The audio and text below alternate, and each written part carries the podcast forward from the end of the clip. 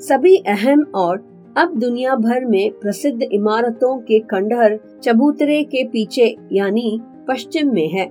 इनमें प्रशासनिक इमारतें सभा भवन ज्ञानशाला और कोटार है।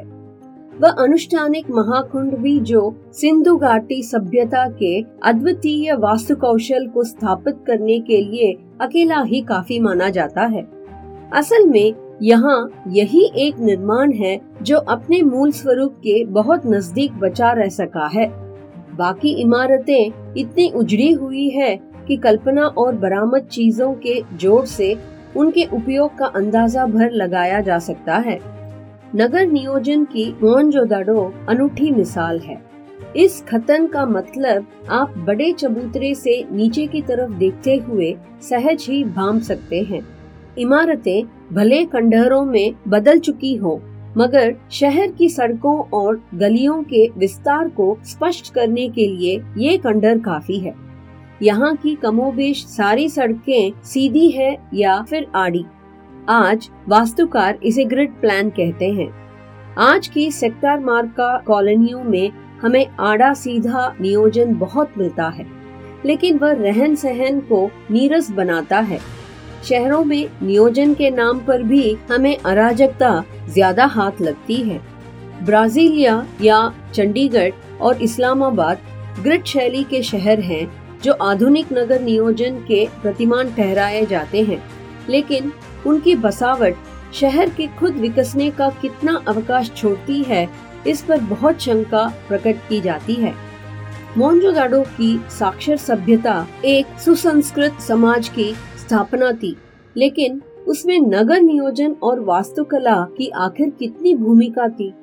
स्तूप वाले चबूतरे के पीछे गढ़ और ठीक सामने उच्च वर्ग की बस्ती है।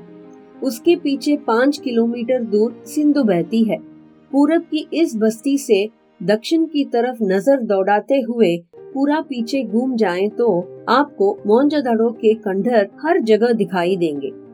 दक्षिण में जो टूटे फूटे घरों का जमघट है, वह कामगारों की बस्ती है। कहा जा सकता है इतर वर्ग की। संपन्न समाज में वर्ग भी होंगे। लेकिन क्या निम्न वर्ग यहाँ नहीं था? कहते हैं, निम्न वर्ग के घर इतनी मज़बूत सामग्री के नहीं रहे होंगे कि पाँच हज़ार साल टिक सके। उनकी बस्तियाँ और दूर रही होंगी। यह भी है कि सौ साल में अब तक इस इलाके के एक तिहाई हिस्से की खुदाई ही हो पाई है। अब वह भी बंद हो चुकी है। हम पहले स्तूप के टीले से महाकुंड के विहार की दिशा में उतरे। दाई तरफ़ एक लंबी गली दिखती है। इसके आगे महाकुंड है। पता नहीं सायास है या सयों की धरोहर के प्रबंधकों ने उस गली का नाम दैव मार्ग डिविनिटी स्ट्रीट रखा है। माना जाता है कि उस सभ्यता में सामूहिक स्नान किसी अनुष्ठान का अंग होता था। कुंड करीब 40 फुट लंबा और 25 फुट चौड़ा था। गहराई 7 फुट। कुंड में उत्तर और दक्षिण से सीढ़ियाँ उतरती हैं। इसके तीन तरफ़ साधुओं के कक्ष बने हुए हैं। उत्तर में दो पांत में आठ स्नानगर हैं। इनमें किसी का द्वार दूसरे के सामने नहीं खुलता। सिद्ध वास्तुकला का यह भी एक नमूना है। इस कुंड में खास बात पक्की ईंटों का जमाव है।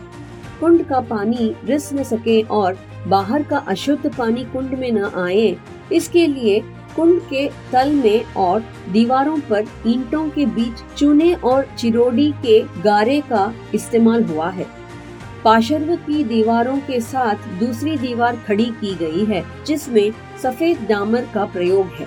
कुंड के पानी के बंदोबस्त के लिए एक तरफ़ कुआँ है दोहरे घेरे वाला यह अकेला कुआँ है इसे भी कुंड के पवित्र या अनुष्ठानिक होने का प्रमाण माना गया है कुंड से पानी को बाहर बहाने के लिए नालियाँ हैं।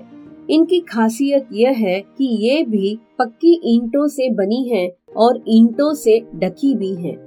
पक्की और आकार में समरूप धूसर ईंटें तो सिंधु घाटी सभ्यता की विशिष्ट पहचान मानी ही गई है।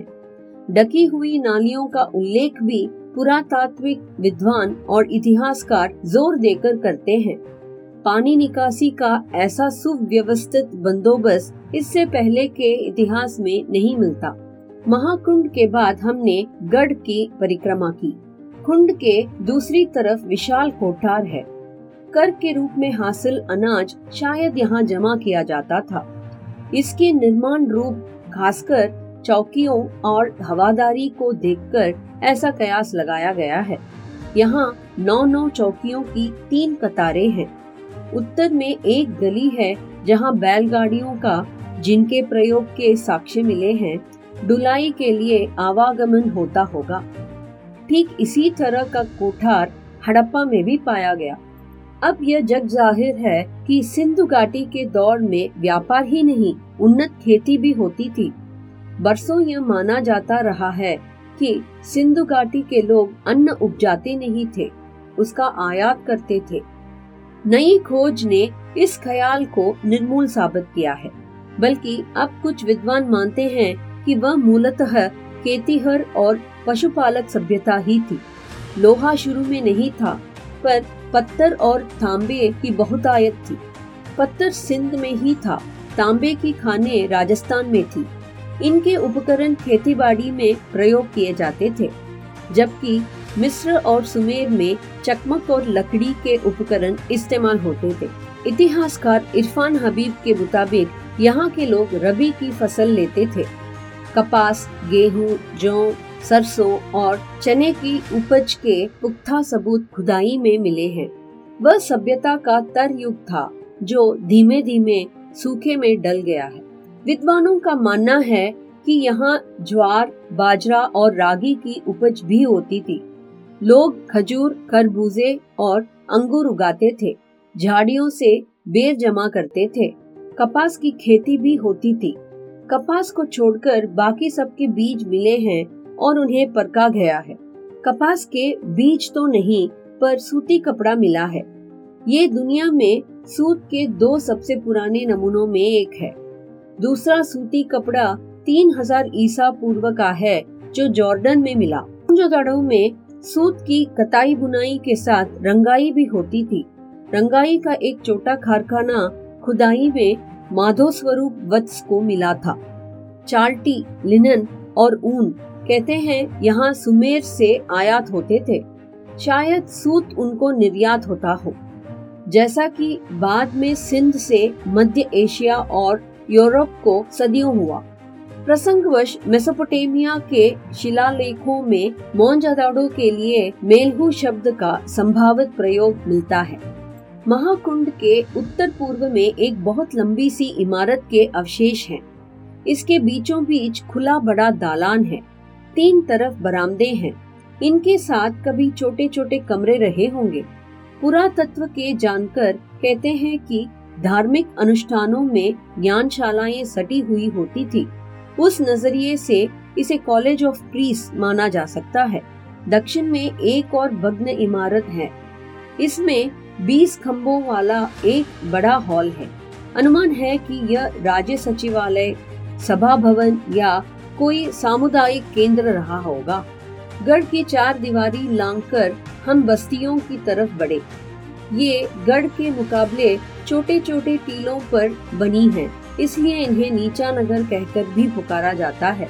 खुदाई की प्रक्रिया में टीलों का आकार घट गया है। कहीं कहीं वे फिर ज़मीन से जा मिले हैं और बस्ती के कुएँ। लगता है जैसे मीनारों की शक्ल में धरती छोड़कर बाहर निकल आए हैं।